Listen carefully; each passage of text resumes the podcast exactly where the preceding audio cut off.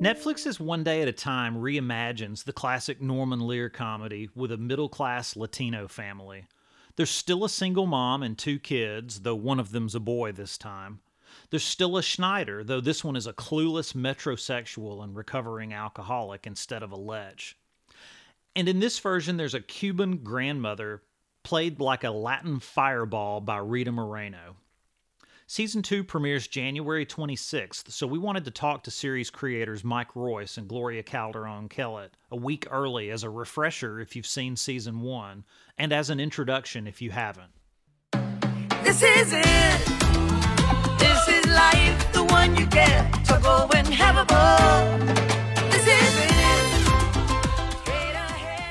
I interviewed the two of you for Decider uh, about a year ago when season one came out, and I have been wondering ever since then what is a Bobo? Like a dum dum.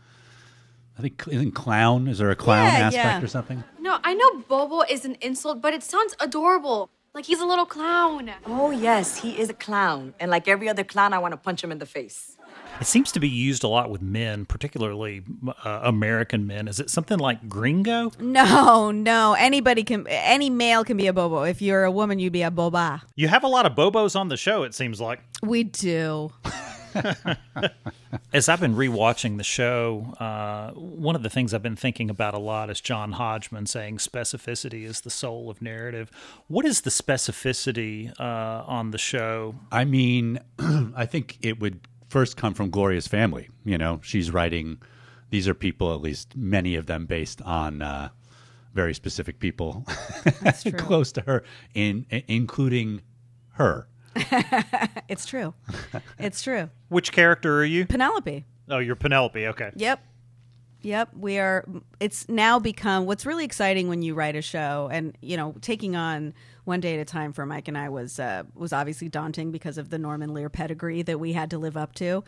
But then we just we did get really personal with it and put a lot of our own families into it and infused it with our love for them in their imperfections, which lends itself to to comedy, and and we're kind of doing it from a place of uh, of love but yeah, I think that Penelope uh, is is an amalgam of of Justina Machado and me, and we just morphed together uh, to to be this the voice of this woman. I'm good. I don't need a date. I was married to Victor for 17 years, and I am loving not having a dude around. Excuse me. I guess there's some things I miss. I have a package for Penelope Alvarez. What? Why? Why is everybody laughing? That's me. Penelope. That's my name. I remember now. Thank you. Oh my God, you saw that, right? You saw that? I still got it. I still got it. Yes. And there are hot men out there with big packages, and you know whose name is on those big packages? Mine. Justina is the is the rock of our show. I mean, she everything would have fallen apart if we didn't get an actress who has the ability to be as vulnerable and yet funny and. Uh, I mean, she, what she does, she's really, I feel like, one of the best actresses of my generation, Latino or not. She is uh, such an incredible, grounded, honest performer. So when she walked in, Mike and I lost our minds. It was so uh, clear that she just walked in as this character. Uh, Yeah. It was incredible. her timing first of all she did a funny scene then she did a, a dramatic scene and uh, her timing her comedic timing was insane and uh, like we just laughed so hard which is you know happens in an audition but not that often um, it caught us off guard because it was so perfect i think Yeah. then she did the dramatic scene and i've never cried during an audition I've, i was an actor once and i've cried after auditions but this was like I'm I have a tear like rolling down my cheek as this woman is performing this thing that we wrote, you know, and you know, never I mean, listen, that's what we wanted. It was just like amazing to have it happen in the room like that. It was it her talent is incredible. She came and read also to sort of seal the deal. She came to Norman's house And that's Norman Lear, who's one of the executive producers on the show. and she read with me. So I'm reading, I think, the part of, I guess, Rita Moreno's part at that point with her. just Mike almost got the part, but we decided yeah. to go with Rita. and uh, I still bear a tiny bit of resentment. But um, but yeah, so she, I mean, and then once again, she just she just is she gets in. I, I don't I I'm terrible at describing actor. Uh, saying actor terminology but she's just in the moment like immediately she just from moment to moment it's everything's so truthful and and you know we put a lot of emotional stuff into our show and she just hits it out of the park every time We get excited every time, and we get excited to hear her do her thing to it because it's always just next level. So Gloria, you said earlier this week uh, on Twitter on a show that you have in development on Twitter, you were watching casting and wish you could say, "I love you, but you're not great for this part," or other times, "I love you and we'd like to offer you this part right Yes. now." How does that happen in the room? What's the? Do you just have to keep a fo- poker face and not say anything? No, I always I if I'm laughing, I'm really laughing. And I'm not, you know, I I try to be as present. I mean, look, I've been I've been an actor. I've been in auditions where people are looking at their phone during an audition or giving you nothing during an audition. And these are human people coming mm-hmm. in who have taken time off of work and spent all night memorizing your sides and gotten somebody to babysit. And you know it is really a uh, a commitment when someone comes in to audition for you. So i like to give them the respect of being completely present for them uh, and and listening to them and seeing what they have to offer. And sometimes somebody will do something awesome and get a great laugh but that doesn't necessarily mean that they're they are the role. And then of course many people don't know we obviously have a big pull in terms of casting, but we are not the final say. Mike and I can't just say, it's yours, you know? Right, right. Like when Justina left the room, we turned to Norman and we were like, right? You know, and, but we still had to go to Norman and then we had to go to Sony and then we had to go to Netflix. There's so many people, um, involved in making these casting decisions and and luckily you know we, we got all the people that we wanted but uh, that doesn't always happen Yeah. You certainly don't want to be like, you got the part. And then five minutes later, I, you know, I can't actually sign off on that. I need to, but, uh, you know, I wondered when I saw you say that if it was more that you can't get who you want sometimes, even if they audition because negotiations or scheduling or whatever. But that sounds like less of an issue than the the sort of other people, Netflix and Sony, who have to be involved in those decisions.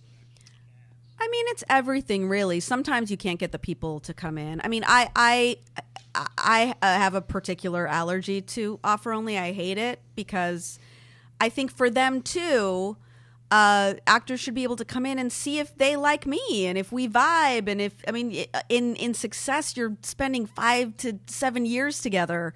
So I think that everyone should do a work session. All actors, no matter what, even you know Meryl Streep and I would sit down, and it's not that she's not talented or that she's not wonderful. It's is this the right fit? Uh, so with Norman, we were very fortunate because he was just like old school about it. He was like everybody reads and that's it. Rita Right. was the only one that didn't read. Everyone else read. And I think we benefited from that. I think we got the cast that we got because it wasn't uh, a lot of these shows that you see on TV are offer only, so people are not reading the sides until it's the first table read, and sometimes they're not right, even though they're brilliant. And so for me, um, I like to see them come in, but then you have people come in who are wonderful, who the moment they start speaking, you're like, oh my God, you're great. You're not at all what this part is, but you're a very good and skilled performer. And I know that in my heart, and I want to just say, you can stop. It's not you. You're wonderful. Can we hold each other and weep, and then you can be on your way, um, and we'll do something else some at some other time. But uh, that that's more what I was referring to. It's more like when wonderful people come in and are giving you great work, and you know leave, and you're like, I'm so sorry. I know you're not the part, but you're listen, great. long story short, Meryl Streep, maybe next time. Maybe next time, Meryl. I mean, she came very close Let's as well. see. It was Let's see. almost me and Meryl Streep in this show. How did the show come about? Was it something Norman Lear wanted to do, or Sony wanted to do, or Netflix, or did you write a script? Who started that project? Uh, money, money started it. um, you know, they Brent Miller, who's uh, Norman's producing partner, had the uh, had read a study about the lack of representation, Latino representation, and thought, how can we do something about this? Essentially, and realized that uh, one day at a time, that sort of situation, the template, might be an interesting uh, I guess, property bring to bring back with a Latino family, and it kind of took off from there. The parallels with the original are the single mom, the two kids, and Schneider. The grandmother was not.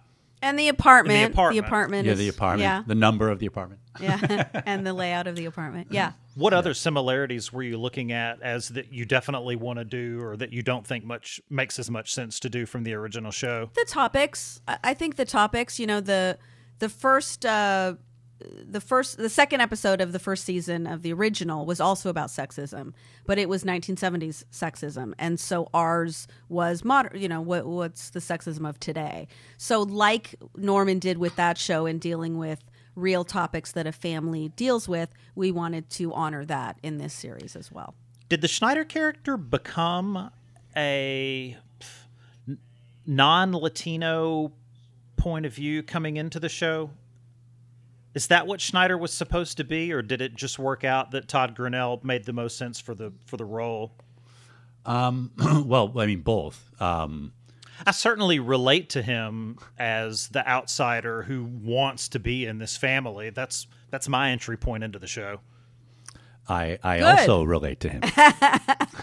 that's good that's good yeah, And you have his pecs, which Yeah. you show off quite a bit. Did you have have to take his shirt off during the audition? No, no. We. I mean, I knew what was. I've known Todd for a decade, so I knew what was under there. But he was not hired for his um, phenomenal physique. Oh, okay. yeah, just a bonus. It was bonus. It was a bonus.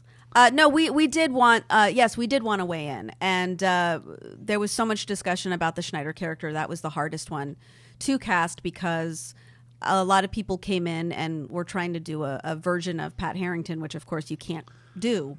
Um, he did such a, a an iconic job with that role, and so Todd did his own thing with it, and we started to mold it more towards that, and and it seemed like in Echo Park and in Los Angeles and today, and that was sort of the way in was this uh, you know privileged uh, white guy. And Todd, I remember we had a bit of a turning point in a way because we also had we had to find the new Schneider through the writing. So there were a bunch of iterations. He started off, I don't know, cr- cruder. We always knew it had to turn away a little bit from um, Guy hitting on guy hitting on her, Yeah. right? But even so, we sort of pictured him a little bit of an ugly American, you know, a blowhard. And Schneider's Schneider's not really a blowhard anymore. He's more, I don't know, Clueless about clueless, things. fatalistically self-aware because he's like not self-aware, but he tries to be self-aware. Mm-hmm. Um, but Todd read, and we had we had a version that was getting closer, and he and it, in terms of the privilege. Yes. And he was after we just kind of talked about it with Norman a little bit. He was like, "I know like ten of these guys. Like I went to school with them. Yes. And he had a couple. He's this is a guy who is always writing a book about himself. That's what he said, and that really stuck with us. Like, yes, yeah, That is exactly that's right. what Schneider's doing. Who is it? It's Penelope, open up. One in the morning, eh? Okay. Either something happened in your apartment or something's about to happen in mine. Ugh. You'd be surprised how many of my hookups started with eh. How did Rita Moreno get involved in the show?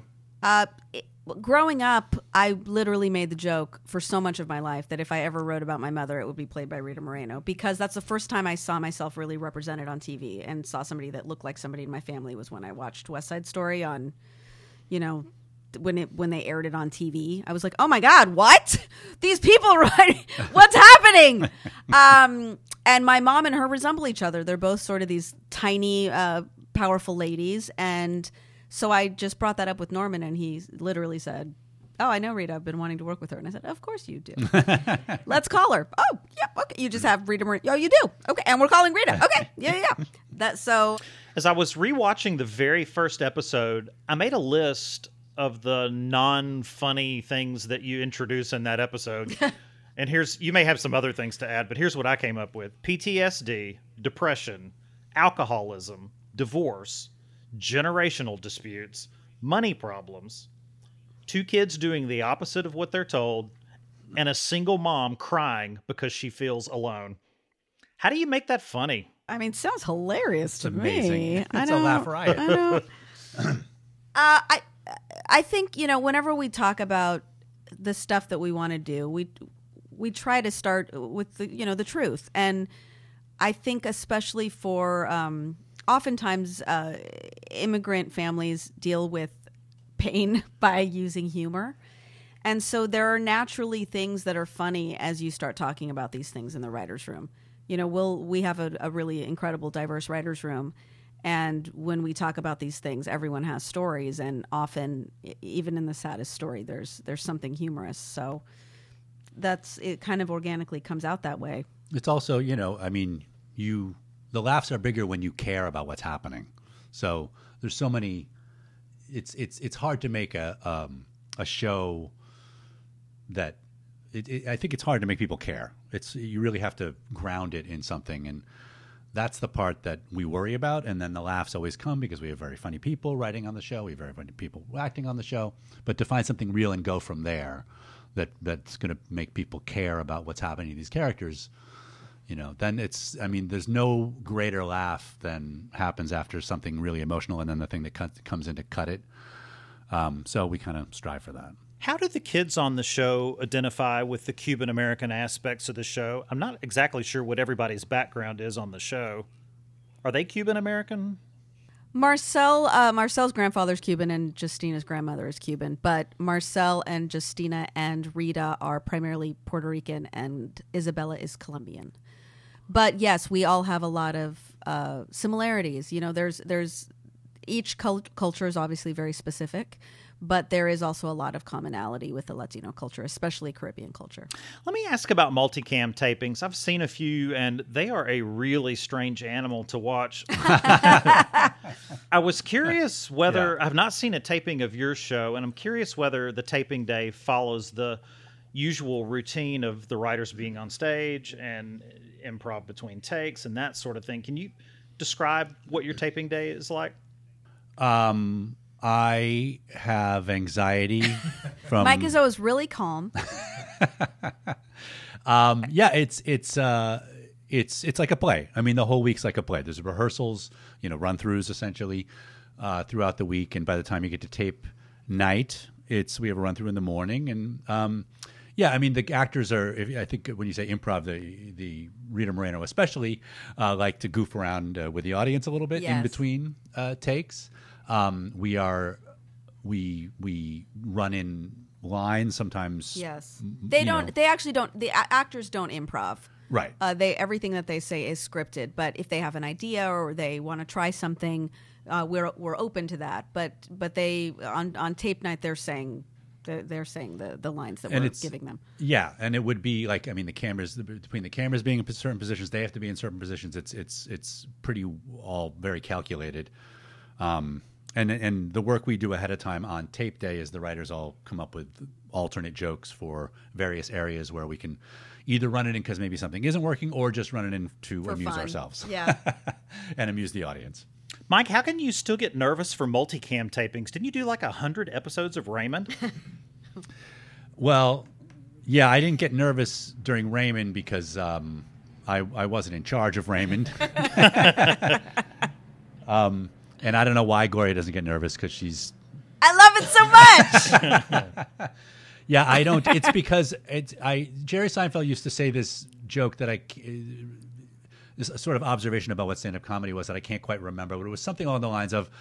Every comedian's fear is just that the audience is like you're going to start to do your routine, and the audience just kind of stares at you and goes, "What? What are you? What are you doing? What are you? why are you saying those words? Are we supposed to do something? Like what?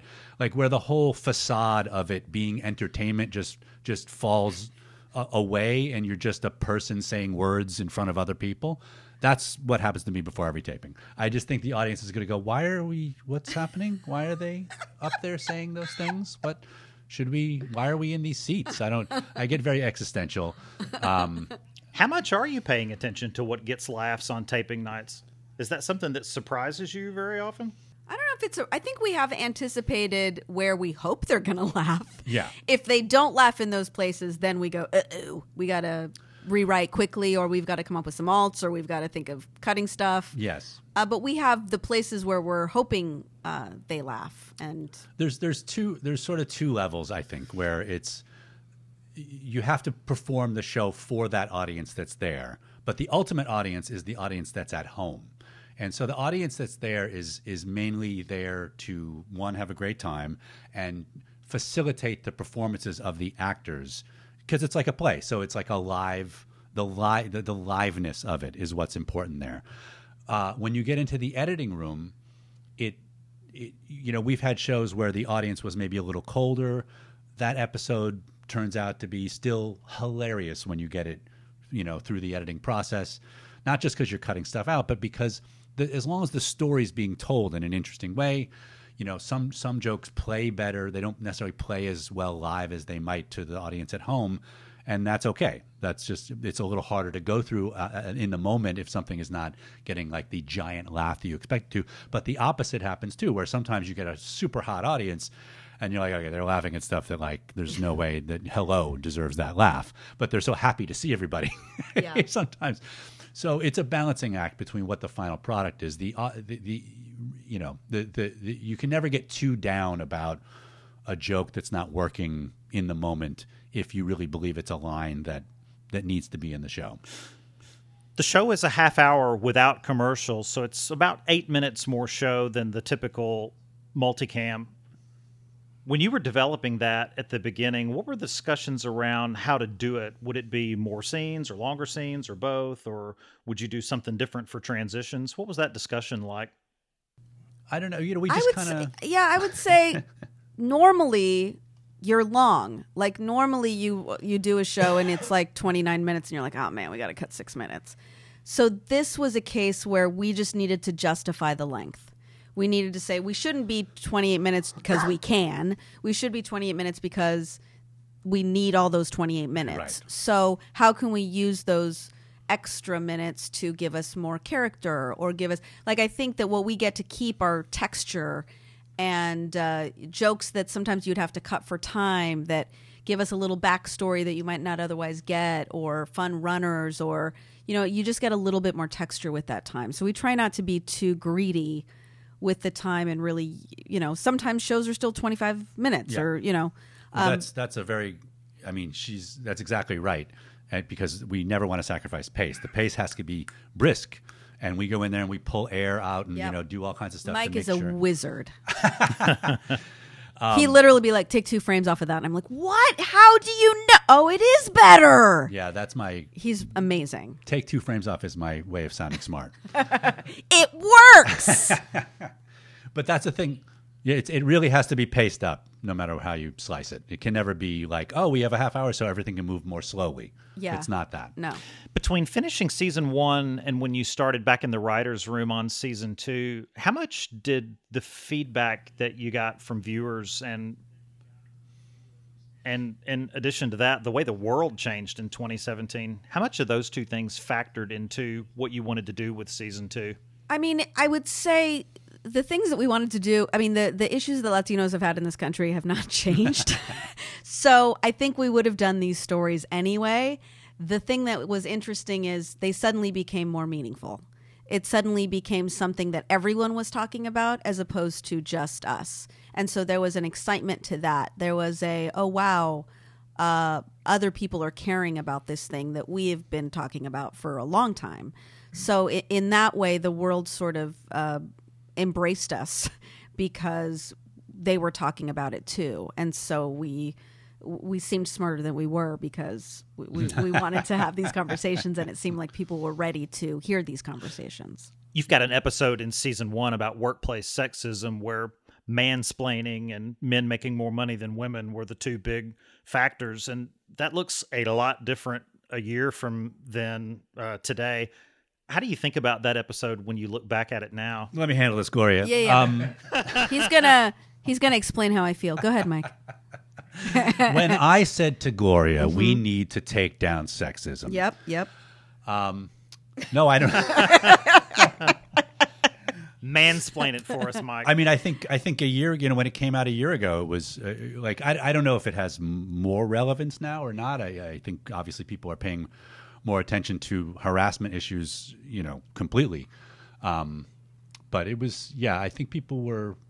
I think everything in that episode is as valid today as it was a year ago. It's just that the Yes. recognition of the problems Yes. that are worse now than they were a year ago.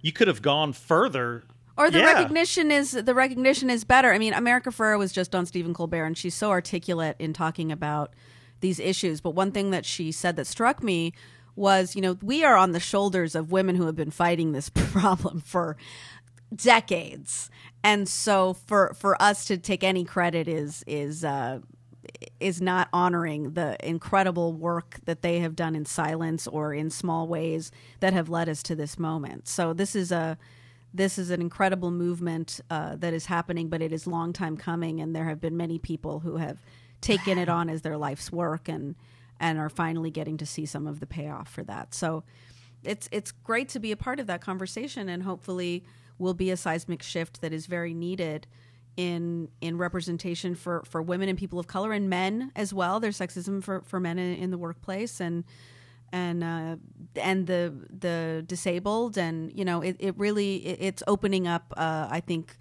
doors for these conversations to be had and I, I certainly feel like 22 year olds that are starting in the workplace are are able to defend themselves in a way that maybe they couldn't before. Are you still hearing from people now who have just found the show? Yes. Oh, every day on Twitter we we Yeah. get people reaching out to us saying we just found your show and Seems like there's been a big surge over the last month of people. I guess because the press is coming it. out, the trailer came out. Right. yeah, ago. yeah. Well, I appreciate you talking to me. I'm looking forward to getting to season two. It's been great to have you on. Thank you so much. Thank you.